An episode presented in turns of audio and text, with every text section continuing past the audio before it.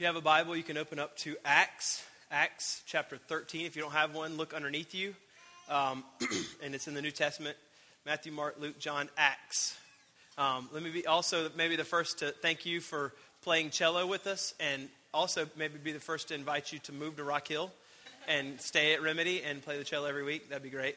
Um, thanks for playing with Jordan uh, in the band today. I, he's a worship leader. I think he introduced, I, I, wasn't in the room when he did the introduction, but um, Thank you. And so I'm going to try to find you a job in Rock Hill. And so you can stay here. Anyway, um, if you have a Bible, as I said, you can open up to Acts chapter 13, verse 13. 13, 13. So that's where we're going to be starting. We've been going through the book of Acts now uh, for, for a long time. And uh, last week we looked at Acts chapter 13, verse 1 through 2. Today we're picking up 13. We're actually going to go from 13 to the end of the, of the chapter, 52. Um, I'm going to do a little bit of review so we can kind of know what's going on, and then you'll, you'll know uh, how, how it's going to look here from 13 on. The, the big portion of what's going on in uh, the section that we're going to be looking at today from 32 to 15 is Paul's sermon. So go ahead and put up that first slide uh, just so you can kind of see how the entire section that we're going to be looking at is broken out. Put up that first slide. No, not that. The next one. Come on. That one. Perfect. So this is from verse 13 to 52 what you're looking at. The first thing we're going to like from verse 13 to 15, just that first little section, verse 13 to 15, you're going to see the obey to uh, the call to fulfill the Great Commission.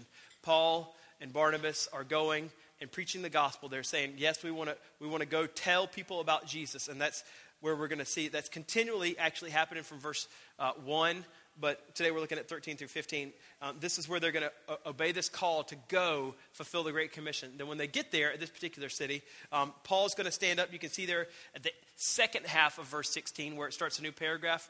Men of Israel, and you who fear God, listen. And then he launches into this sermon. So, from uh, that particular verse right there, 16b, all the way to 41, all the way to 41 is Paul's sermon. So, you can see the second part obey the call to preach the gospel. Um, and so when you hear that, don't think, oh, that's just for the pastors. That's for every one of you. Every one of you can tell the gospel to someone. And so the, the big portion of this, which is what we're going to zoom in on, that particular section there, the second part is obey the call to preach the gospel. Paul goes and he preaches the gospel um, in this particular city. We're going to talk about all the details in just a second. And then after that, from 42 down to 52, there's just kind of a mixed bag of reactions from everybody. You can see, realize the response is always mixed. There's, there's people that like it, there's people that don't, there's opposition, there's reveling, or I'm sorry, reviling against them. Um, there's people that get saved, there's persecution that comes, and then they're, they're still happy. You know, Paul is still happy that people get saved. So there's just kind of mixed bag of results that happens, and we should just realize that's that's what happens when the gospel is preached. So that's the, that's the big picture of, of the, of the uh, chapter. Now, what I'm going to do whenever this isn't our outline, that's just kind of a, an opening, broad kind of stroke to what's happening. There's a, there is another outline as we're going through. The outline that we're going to be looking at is going to be more the contents of the sermon. But before that, I want you to see the map of what's going on so you can understand. uh, from last week to this week, what's going on. If you remember in Acts chapter 11, Acts chapter 11, um, Paul, I'm sorry, Barnabas heard that there are some people up here in Antioch, uh, and this is in Acts chapter 11, not the one we're in, that were trying to tell people about Jesus. And so they sent Barnabas, who was in Jerusalem, um, they sent Barnabas, they said, hey, they're struggling, they're trying to start a church. This is the very first Gentile church that's being planted. So Barnabas goes from Jerusalem up to Antioch, and he helps them plant a church. While he's there, he he stays there for about a year. He realizes, I can't do this by myself. So he goes over here to where Paul's from, from Tarsus, and brings Paul back.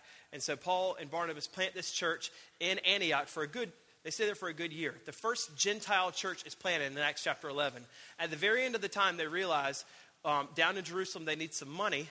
Uh, and so we're going to take from this church plant who is eager to help their ch- young church, Gentile church plant, probably not a whole lot of money. We're going to take some money down to Jerusalem and give them some of the money uh, that, so that we can help them out, which is what we saw um, in 1225. Last week we picked up at 1225, where in 1225 it says, But Barnabas and Saul returned from Jerusalem. So this is, they were down in Jerusalem bringing that gift. They returned from Jerusalem back to Antioch, and it says they returned from Jerusalem when they had completed their service. Uh, that's bringing that money. But while they're in Jerusalem, they went ahead and collected John Mark. He's the guy that wrote the Gospel of Mark. And Mark joined them up in Antioch uh, last week in 13.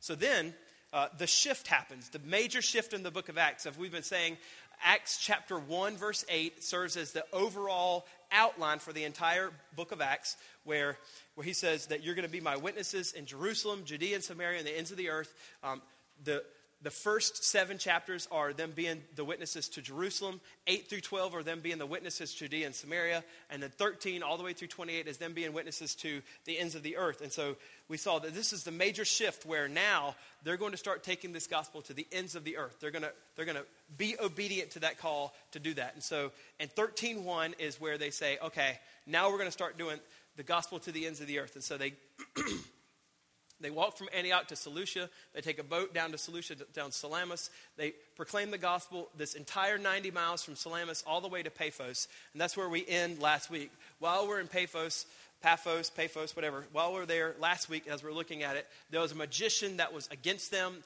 that didn't want Paul to witness to this proconsul, Sergius Paulus. So Paul just kind of got annoyed enough with the. Uh, with the uh, magician Elymas that he just makes him blind. He's like, You're blind, and you can't see anything now. And so he, he goes blind. Sergius Paulus gets saved, and we see the contrast of as this man's physical eyes, who opposes the gospel, is dim. This man's spiritual eyes are opened up, who believes in the gospel. Um, and then we just kind of left it from there. But as we pick up what's going to happen in 1313, Paul and Silas are going to leave Paphos and sail up to Perga and then go up to Antioch in Pisidian. So it's not the same Antioch, it's a different one. It's the Antioch that's in the region of Pisidia. So that's where we're going to be picking up in 1313. You can see in verse 13 it says, Now Paul and his companions set sail from Paphos and came to Perga and in Pamphylia. And John left them. So John was with them from Jerusalem to Antioch, all the way through there. Commentators are just kind of picking on him a little bit. They're saying the, the young rich boy just couldn't take it, or uh, he was also like Barnabas' nephew, and he didn't like the shift from Barnabas and Saul to now Paul and Barnabas. He didn't like that his, his uncle wasn't the number one man in the show. Or maybe he just needed to go home. Maybe it was just a short internship and they just had an agreement. In the reality, we don't know. But we do know, a little bit later on, which we'll see, is that it did frustrate Paul a little bit that he left. That's all we know. But, but John Mark clocked out. He left and went home. And it says John Mark left them and returned to Jerusalem. So they're up in, in Pisidia and Antioch, but they went on from Perga and went to Antioch and Pisidia and on the Sabbath day. So we'll stop there. So you, I, I, have this map just because I know as you read these cities, you're like, I don't know these places. And so I think it's helpful to have a map to see where they're going in the Middle East. So you can go ahead and take that off. Um, and this is what we're going to do. Uh, I'm going to pray, and then we'll um, go in and we'll take a big look at the long text, and then we'll, we'll unpack it. And I want you to see what Paul's really doing here because it's, it's pretty astounding. So let's pray, and then we'll, we'll, we'll jump into the text. Lord, I'm thankful for your word. I'm thankful that you have given it to us as a gift, that you have spoken, that uh, you are not a silent God. You don't remain silent, but instead, uh, you have spoken to us, and it has come through your word. And so these aren't just words written down by people. Instead, these are uh, your breathed out words to us. And so I pray that we hold Um, your word in high regard, and we trust all the things that it promises to do. And we will set our hearts and minds right now in these next few moments to think deeply, to see Christ in the scriptures, to understand the gospel more deeply, and to be set aflame by the power of the Spirit to live a life that glorifies you. I pray that all of us will be taught in these moments, that myself, even though I'm the one talking, that all of us will be taught. I pray for your help this morning. Help me understand that there's no way that I could ever preach a sermon unless I'm filled with the Spirit. And that I don't ever want to try to preach a sermon unless I'm filled with the Spirit. So, God, I'm dependent upon you, completely dependent upon you to speak through me and to me and to all of us this morning. And I pray that uh, as this happens, Lord, we would be blessed by it, that we would trust in Jesus more deeply, and for those that don't know Christ, that they would trust in Jesus this morning pray this all in Jesus' name. Amen. So the other day, I was sitting in my house with my children, um, and they were just kind of messing with each other, not in a bad sense where, you know, you've really got to bring out the discipline, but they're just messing with each other. And uh, Aiden, my eight year old, now nine, says something kind of goofy or, or silly, and my little six year old Michaela looks at him and goes, I feel sorry for your future. Um, and so I think that's just really funny. And so I kind of act funny and goofy, and I say something crazy to her, and she looks back at me and she goes, And I feel sorry for your future. And then she goes, Oh, wait, you're already in your future. And I'm like, Oh, that's worse um, to say you feel sorry for my future.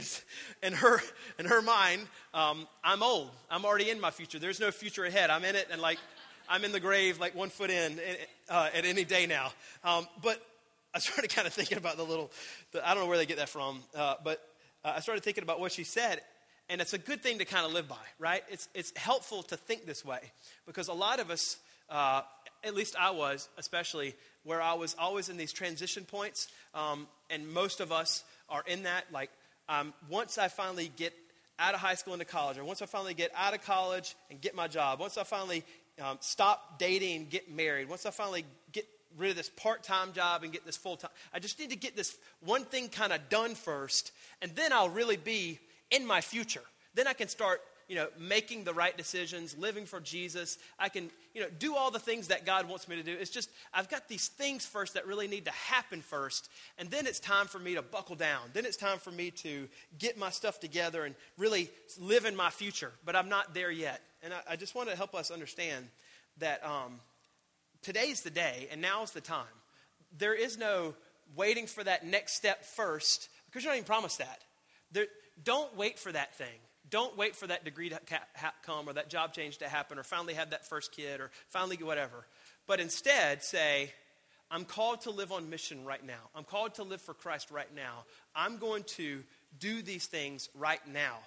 I, I want you to realize that when we're looking at this, um, when Paul decides to leave Antioch and they, they pray and they fast and they set sail, and even here, when they set sail from Paphos to Perga, this is quite different.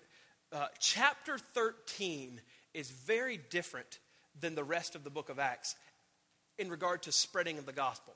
So, if you remember when we were looking at the first chapters, the reason why the gospel left Jerusalem and went to Judea and Samaria was because of persecution. Persecution came to Jerusalem, and those who were Christians thought to themselves, I don't want to stay right here because I'll die in Jerusalem. So I'm going to leave Jerusalem. Put up that map for me, Karis. So when, when they're in Jerusalem right here, they realize when, when the, those who are opposing their message uh, tried to kill Christians right after the stoning of Stephen, they say, We got to get out of here. We need to, we need to leave so we don't die. And as they left, because they loved Jesus and they went to other places, just as they're in another region, being Christians, being good Christians, they would tell people about Jesus. And so the reason why the church was spreading, or the gospel was spreading from Jerusalem to Judea, to Judea and Samaria, albeit, yes, it was the sovereign hand of God. But humanly speaking, the impetus for the gospel going forward was persecution. The reason why it was moving out was because of persecution. Chapter 13 is different. Persecution had not come. And then they're like, oh, we got to get out of here. And while we're going, we're just going to go spread the gospel. This is not that.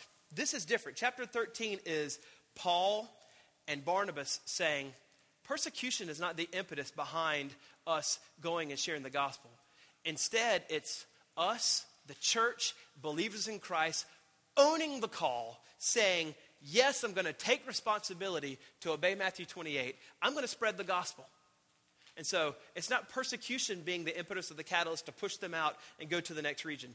It's just Paul and Barnabas saying, We want to be obedient. And so we're going to get on this boat, and we're going to go over there where people don't know Jesus, and we're going to preach the gospel. So there's a slight difference, right?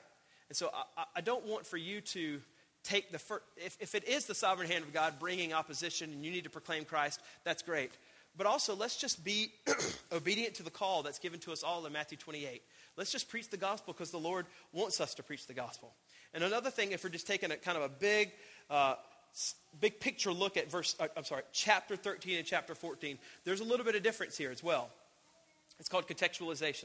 So Paul, as he goes to chapter 13, or goes into these regions in chapter 13, these people look at 16b, right when he starts off the sermon. Notice what he says: "Men of Israel, and you who fear God, men of Israel, and you who fear God." So this sermon is directed right uh, exactly towards or directly towards people who are Jewish but Gentiles, but the Gentiles specifically the one who knew that there was a God, knew that, that, um, that were monotheistic, not, not pagan and secular and, and polytheistic, but were Gentiles that were monotheistic and that had already been drawn to the Jewish faith, probably because of its ethical emphasis. So these were people that were already religious, if you will.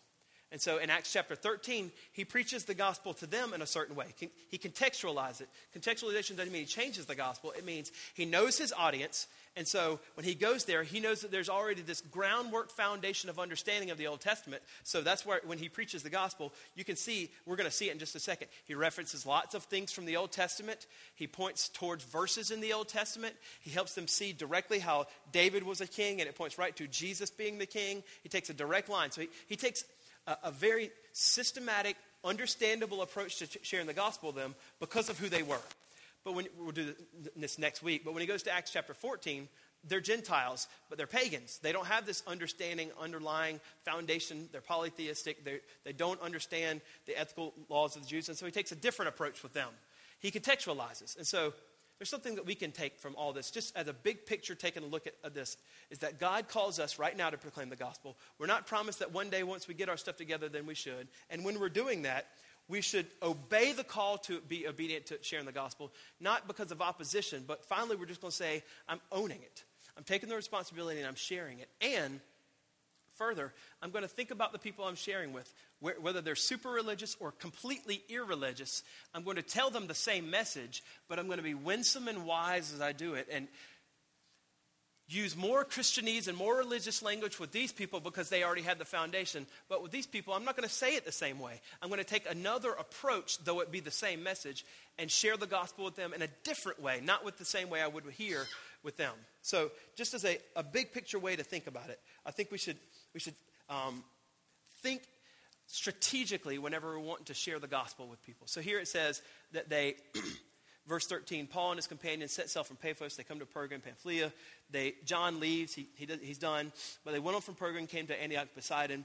And on that Sabbath day, they went to the synagogue and sat down. So they arrive on the Sabbath, and, and Paul sees these people. He sees that they're religious people, sees that they're Jewish, or at least uh, adherents to Judaism, though they may be Gentiles. And he thinks, perfect place to go. He's already a rabbi. They, they, would have they do recognize him, we'll see, as a rabbi. He goes into the synagogue, and you can see what happens. So, so since he goes into the synagogue, on the Sabbath, where they would be having worship.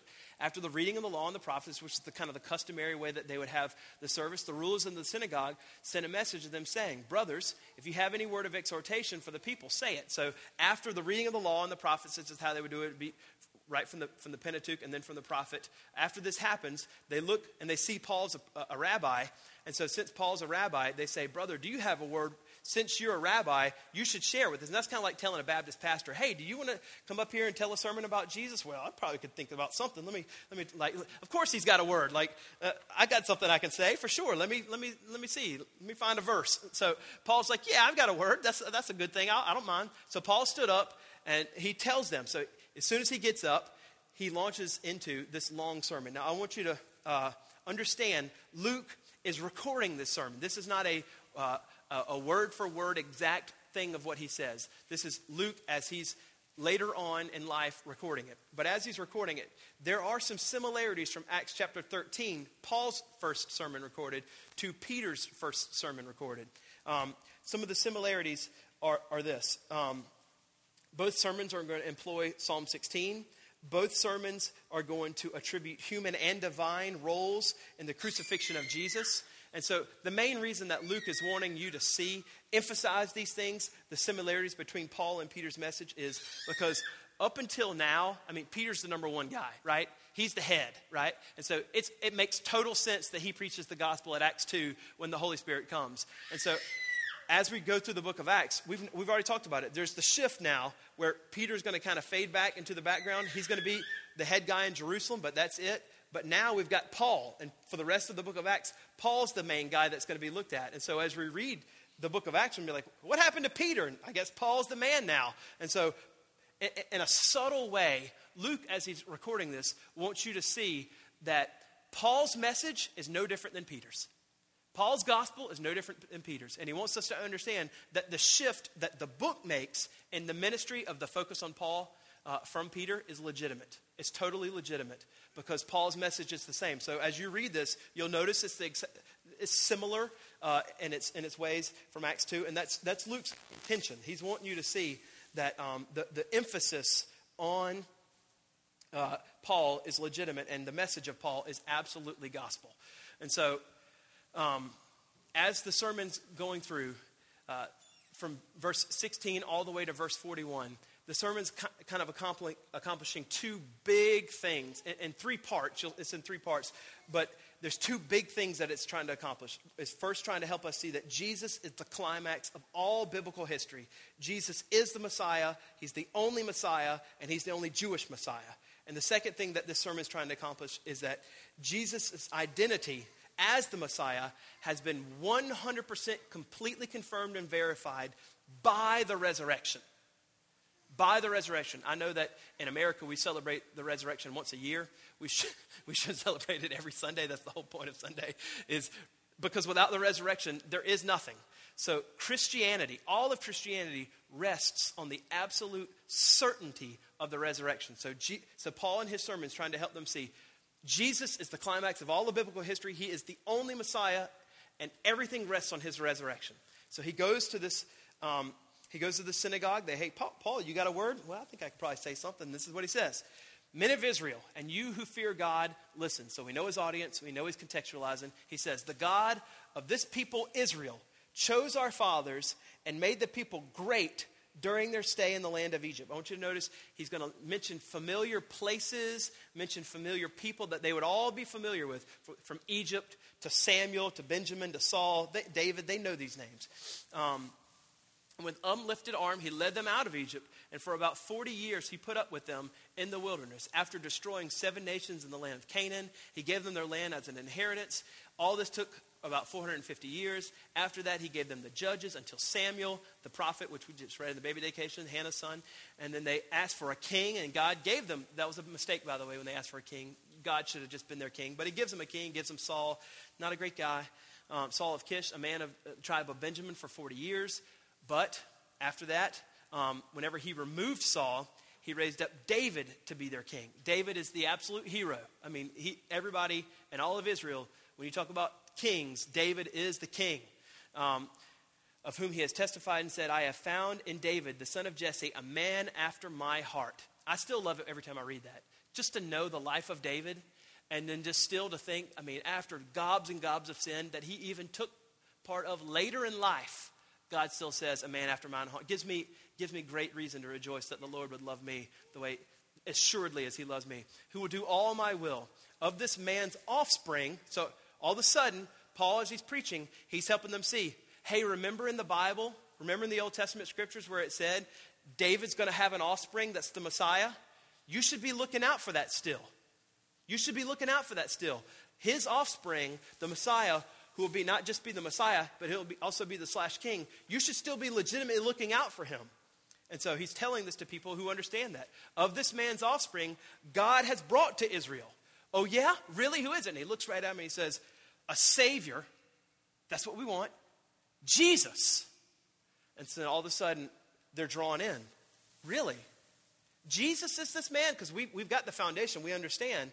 Jesus is the one he promised. Just like he promised back in the Old Testament, there would be a forerunner right before the forerunner, who was Elijah, that Savior Messiah would come. Well, it's happened. There was the forerunner before his coming. John had proclaimed a baptism of repentance to all of Israel. And as John was finishing his course, the forerunner Elijah, or John the Baptist, he said, What do you suppose that I am? I'm not he, no, but behold, after me is one coming, the sandals of whom I am not worthy to tie. And so that's the first section. So here it is that Paul's first sermon, we have the introduction, which is the Old Testament preparation for them. And the main emphasis, as we're looking at all of this, as he's unfolding for them that Old Testament history, he's helping them see that um, God's taking the initiative in grace. God is always the initiative taker in grace. The Old Testament history is just God taking the initiative and giving them grace, taking the initiative, picking them to be his people, taking them and getting them out of Israel, taking them, and even though they asked for a king, giving them a better king, um, blessing them with the coming Messiah. God is always taking the initiative and giving them grace.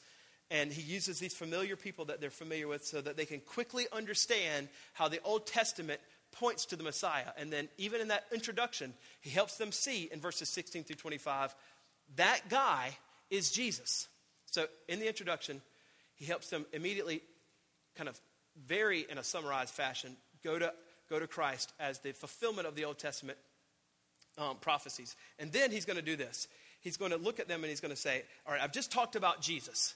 Now, what I want you to think about is this Is there, since I think the fulfillment of the Messiah is Jesus, is there any huge events in the life of this man, Jesus, that has happened that can make us all, when we look at it, say, Okay, yes, he is the Messiah?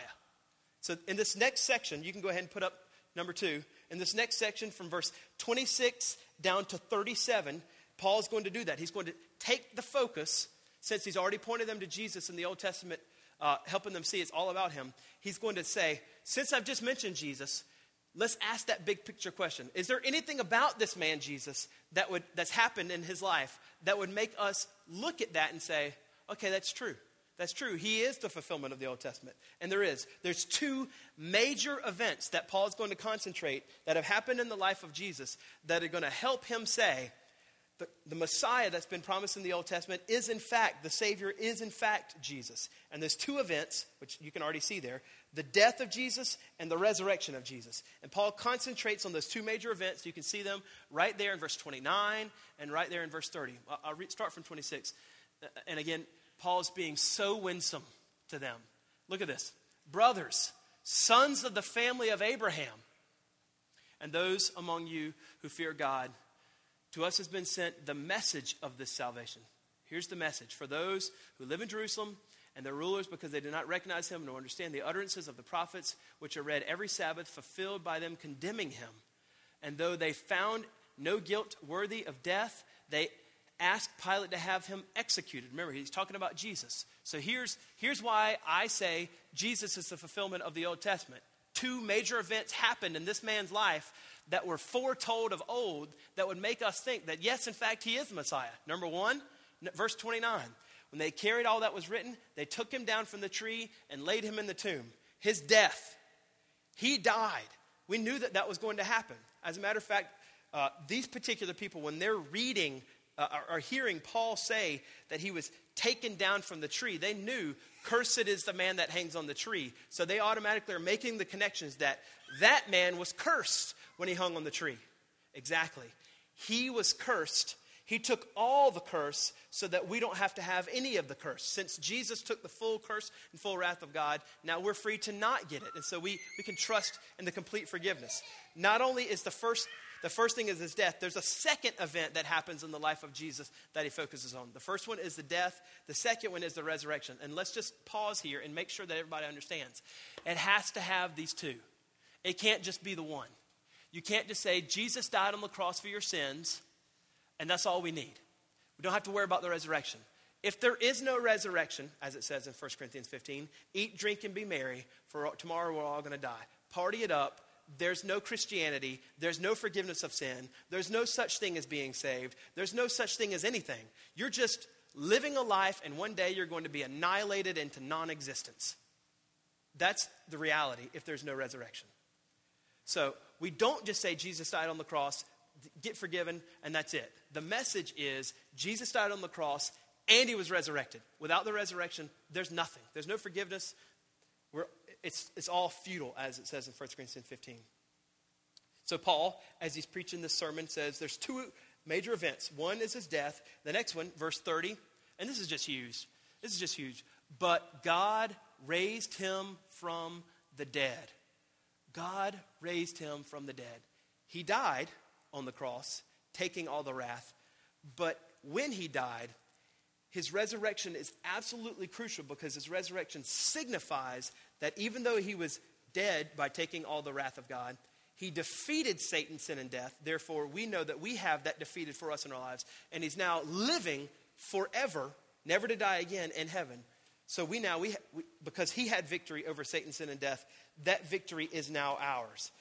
So those are the two events that he, he points to. But God raised him from the dead, and for many days he appeared to those who had come up with him from Galilee to Jerusalem, who are now his witnesses, to the people.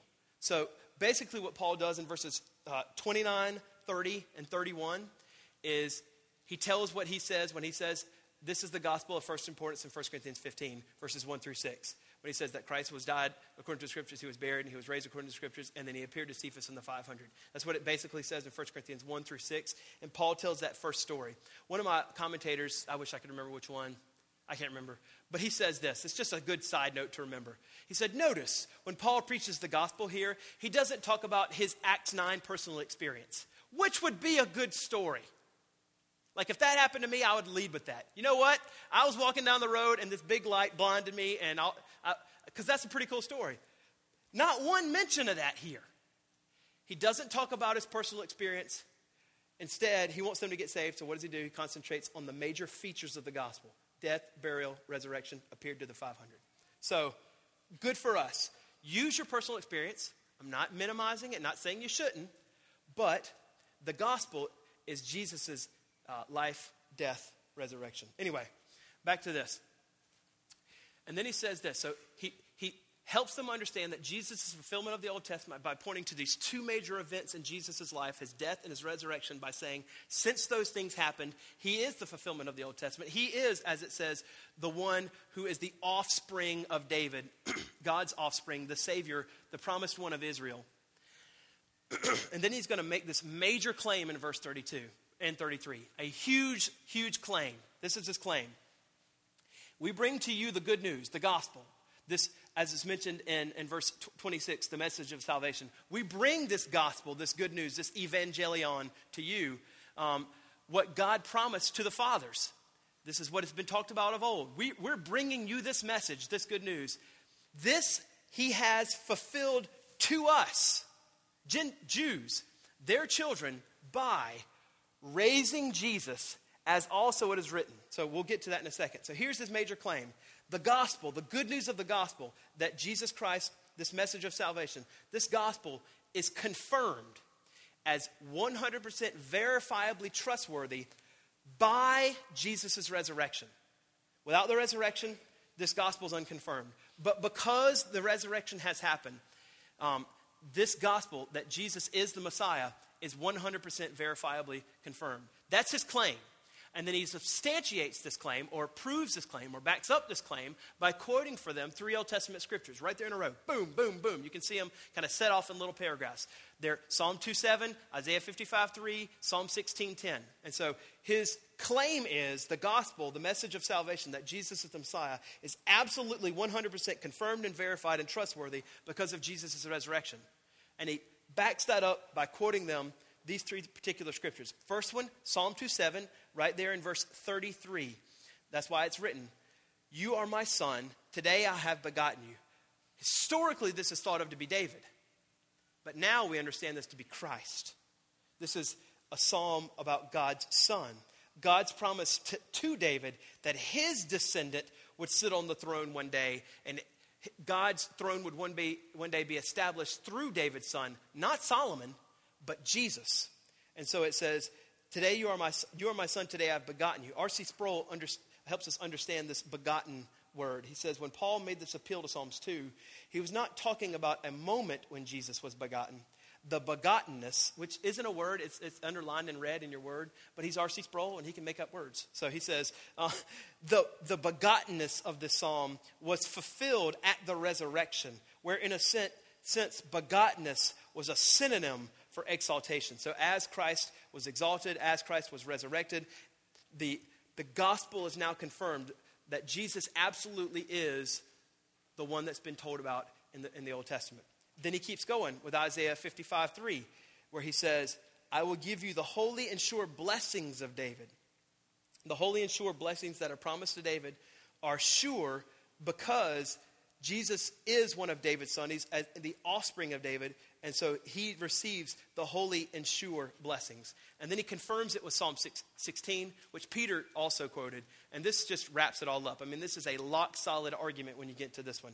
Psalm 16 says, You will not let your Holy One, he's talking about Jesus, see corruption. And he explains what that even means. For David, after he had served a purpose of God in his own generation, fell asleep and was laid with his fathers and saw corruption. In other words, he died, right? And when he died, they put him in the casket. And if we were actually able to go, we could, we could pull that bad boy out and we could look at that body. And you know what would be there? A corrupted, decayed human skeleton. Uh, that's what would be there. But you can't do that with Jesus. No one can go to the grave and pull it out and be like, he ain't there. That body never saw corruption because three days later it was resurrected. There's no skeleton of Jesus anywhere. Every person that's ever died, even Lazarus, who was resurrected, died again. Every person that's ever been resurrected, except Jesus, eventually died, and you can point at their decaying skeleton, but not Jesus. His body never saw corruption. That's why it says, But he whom God raised up did not see corruption. God's Holy One not ever being allowed to decay, but being resurrected and now in heaven, right now. He's still in his human form, just like us, but in his glorified sense. Um, he's never died again. He died that once, was resurrected, and now he's in heaven. Since, and he's, he's not like David. He is the offspring of David, the Messiah who never saw. And so, since that's the case, his resurrection confirms that he is the Messiah, that the gospel is absolutely, this message is absolutely 100% verifiably true and trustworthy because Jesus never died again. He defeated Satan, sin, and death forever and is now resurrected forever. So, in this sermon, Paul, Paul gives the Old Testament uh, history, points them to Jesus, helps them see exactly how Jesus is the fulfillment of that by his death and resurrection. Death and resurrection. And then as he gets here to verse 37, like every sermon you've ever been told to do in preaching class, you take it to application. And he does that immediately. After he preaches the gospel to them, he doesn't just say, Now bow your heads, let's pray, and everybody go get some subway. Like, that's not it, right? He says, There's a line here. And every single person's got to make a decision now. Every person, once you've heard this, has to decide which one is it. And for Paul, there's only two decisions. There's not like five or six decisions you can make. Uh, maybe I'll follow Jesus. I'll kind of follow Jesus. Maybe i am 100%. I'm on board. I got to think for a while. I'm going to blog for it a while. I just need to read. Or I'm out for right now. Maybe tw- no, it's just two decisions, right? It's yes, no. That's all he's got. You can see it right here. Let it be known to you, therefore. So the therefore is Paul's little word that that says, I'm driving into application. I'm driving into, you got to make a response. So, number three, you can put up number three. Number three is this conclusion. Here's this conclusion there's a choice, and it's just two life, death. That's all you get. The life one, you can see it. Let it be known to you, therefore, brothers, that through this man forgiveness of sins is proclaimed to you, and by him everyone who believes is freed from everything from which you could not be freed by the law of Moses. So the first choice is believe, be forgiven of sin, and be free. Literally, as it says, from everything. You're not under the law. See, the old, these Jewish people, they knew there's only one way to be like right with God law keeping. If I can keep the law perfect, I'm right with God. I just got to follow all the 628 laws or whatever it is. And if I can if I can nail that down, then I'm good. But no one can do that. And so what he says is you don't have to do that. The law helps you see that you're a sinner, but you can never keep it. So instead, don't go the law route. Believe in Jesus, who kept the law perfectly, and be forgiven. So the first choice is believe, be forgiven of your sins, and now be free. That's Paul's first choice. That's life. Or death.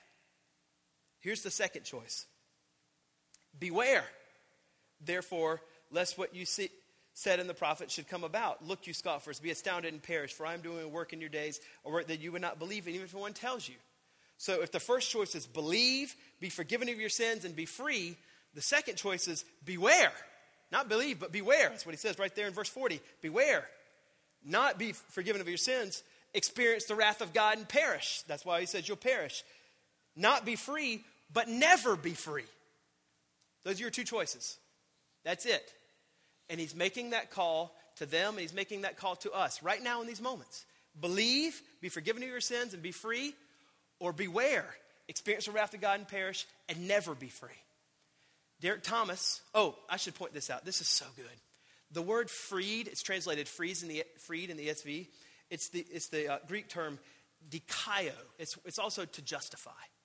So it's justification. So you can read it in a sense where he says, everyone who believes is justified or freed from everything.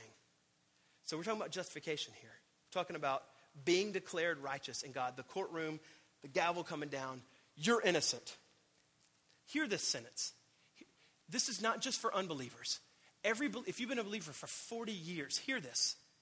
The end of 38, everyone, that's pretty all encompassing, everyone who believes is freed from everything. Just bask in that for a second. Let your mind take a long deep in the deep end of the pool and swim around in that truth. Everyone who believes is freed from everything. That doesn't feel like my day to day experience, but that's what's true. And the gospel is beckoning you to take that reality and make it yours. Derek Thomas says the law cannot confer forgiveness of sins and declare a person in right standing with God. The law condemns those who attempt to obey it. It's the gospel that justifies through faith alone in Christ alone.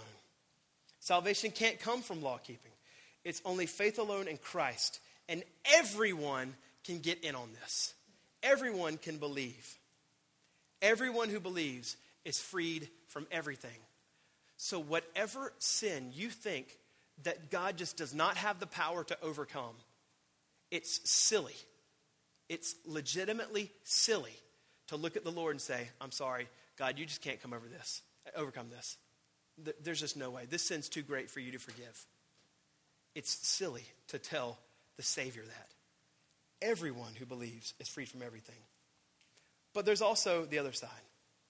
Beware, experience the wrath of God, and never be free. And Paul quotes Habakkuk 1.5. There's an irony here of quoting Habakkuk 1.5.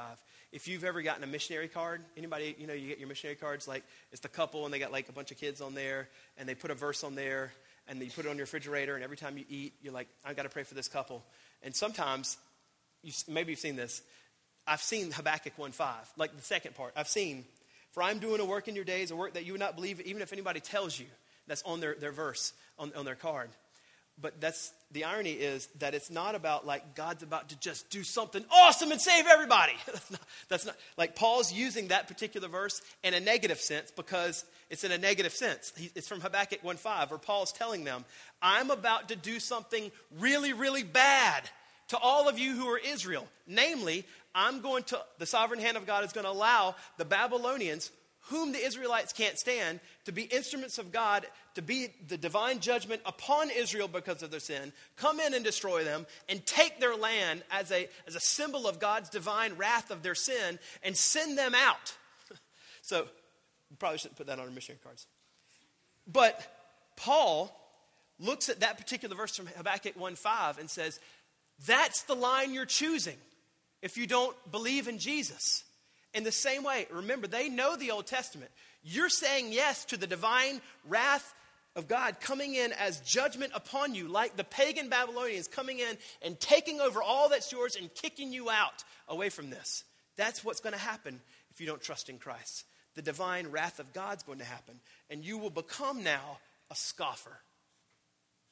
Two choices believe, be forgiven of all your sins, everything and you're free, or beware.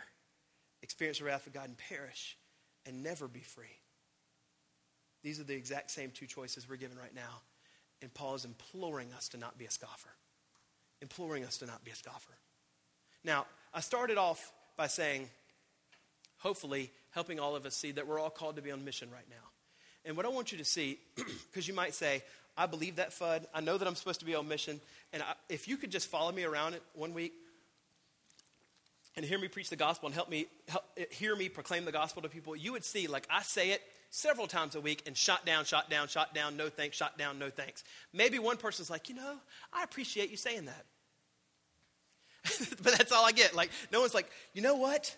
Like in Acts 16, tell me how to be saved. Like, we don't ever get that, right? I don't ever, that's not my experience. Verses 42 through 52 are meant to encourage you here we have Paul embarking on the first great missionary, first great missionary journey, and he gets this mixed bag of response as well. He gets some, some people glad, but he also gets opposition. So look at these different responses.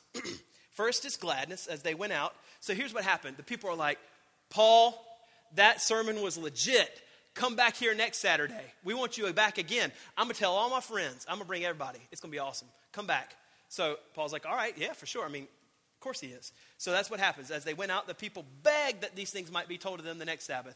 And after the meeting of the synagogue broke up, many Jews and devout converts to Judaism followed Paul and Barnabas, who, as they spoke with them, urged them to continue in the grace of God. They're like, Paul and Barnabas, continue the grace of God. Hey, I'll see you next Saturday. That's awesome. I'm glad you believe. Let's, let's, do, let's do this again. Bring your, bring your folks, bring your people.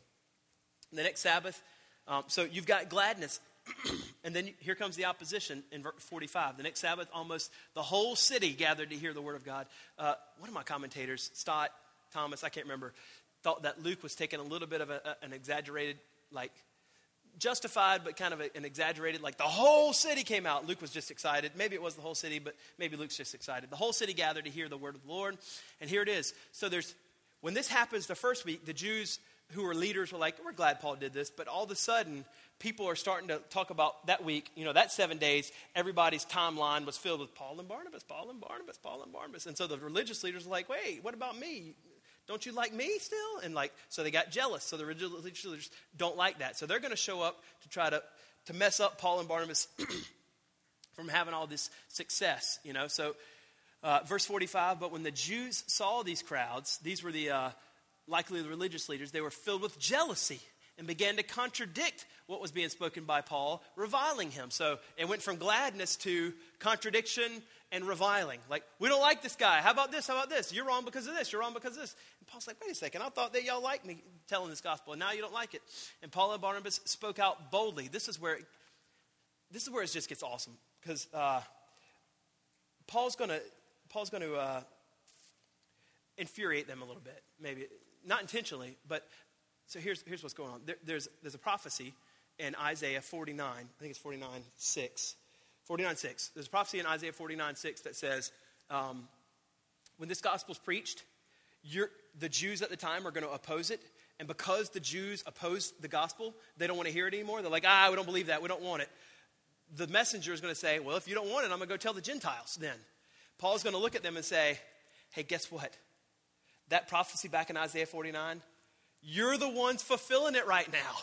You're the ones rejecting the gospel, and now I'm going to go tell it to the Gentiles whom you disdain, and they're going to trust in Jesus because you're the ones not wanting to believe. So here, here's, how, here's how it happens. Um, so they're, they're all reviling and, and, and such, and, and here it goes 46. And Paul and Barnabas spoke out boldly. So they could have cowered, but they didn't. They were, they were bold saying, It was necessary that the word of God be spoken to you first, since you thrust it aside and judge yourselves unworthy of eternal life. Behold, we are turning to the Gentiles. For so the Lord has commanded us, saying, back in Isaiah 49 6, I have made you a light for the Gentiles, that you may bring salvation to the ends of the earth. So the Gentiles hear this and they're like, woohoo, yeah, we like that. The Jews are like, what? That's not right. So verse 48, when the Gentiles heard this, so here, this just mixed bag of mixed bag of results, right? This is what I'm trying to point out to you. When you preach the gospel, some are going to rejoice and love it. Some are going to be like, what? This is what's happening. Verse 48 When the Gentiles heard this, they were rejoicing and glorifying the word of the Lord. As many were appointed to eternal life, they believed. Um, and the word of the Lord was spreading throughout the entire whole region. So the Lord takes this, people are being appointed to salvation, and they're, they're believing in Christ. So the Gentiles are loving it. But, verse 50, back off to the persecution and the, the opposition. But the Jews incited the devout women of high high standing and the leading men of the city. We, we, don't know who these high women of man standing and the leading men of the city, but we just know that the Jews got them. They're powerful. They have a say so. If they say something, everybody's like, oh, we got to do what they want to do. They stirred up persecution against Paul and Barnabas and drove them out of their district. This is likely, likely a violent expulsion. Like, you got to get out of here and now. And then, verse 51. But when Paul and Barnabas were driven out of the district, they, they, it says they shook the dust from their feet against them and they went out to Iconium. This is as per what Jesus did. But, mixed bag, back over to 51, or sorry, 52, the disciples that were just kicked out, they're filled with joy in the Holy Spirit. So you just see all these kind of different reactions. Some people believe, some people don't, some people oppose, some people persecute, some people are joyous. And I just want to I want to promise you that this is going to be the way it's going to be for us. It's not ever just going to be like I preached the gospel to 100 people, all 100 people got saved, they think I'm the hero, man, it's awesome. Like I just feel great. It's never going to be like that. So, let's conclude this way. We're in Acts chapter 13 now. We're, we're basically halfway. We're basically halfway. 30 sermons in. Um, and it's impossible to preach the book of Acts without the big idea of every sermon because the sermon is about, every text is about this. Uh, this is how the church spread. Therefore, we as believers need to be about the work of spreading the gospel as well. So, as we see that, I know over the last 30 sermons, me, Jack, Joe, whoever's been preaching through this, has encouraged you to want to be obedient to the call of spreading the gospel just like them. Be willing to take opposition. So, as you've heard 30 sermons of, and this is not to, this is not to make you feel down. This is just a question for you to think deeply, okay? After 30 sermons or so, half a book of Acts, of hearing people say, you need to trust in Christ. How many people have you evangelized to? after 30 sermons of people telling, of, of, of your pastors telling you to evangelize. This is not meant to make you feel bad. This is just to make you think. Hmm. Now, I want you to hear this because this is the great news about the gospel. There's grace. Whatever the answer is, there's grace. It's not like, well, I'm in the doghouse now. I really got to, I probably got to read the Bible for like, like a whole year before God's even going to be my friend again. Like, that's not it. The gospel is you're free of everything. There's grace for everything.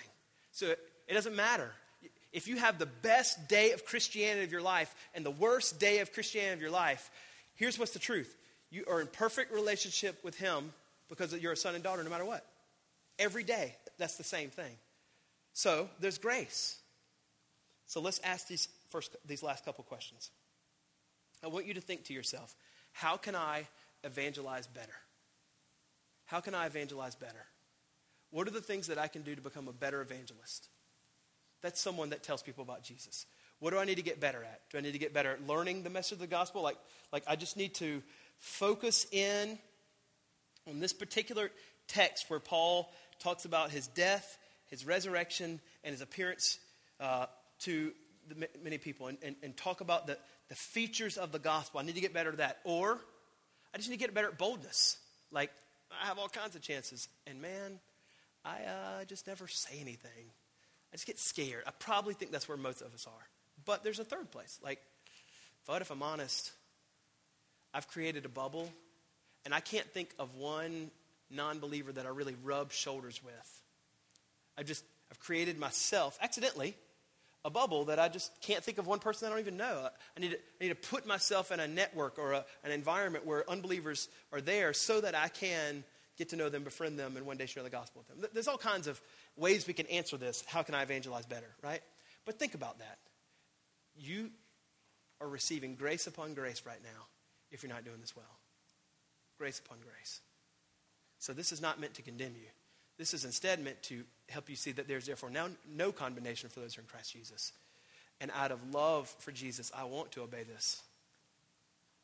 The next one, last question is this as I think about evangelism, am I prepared to be opposed sometimes?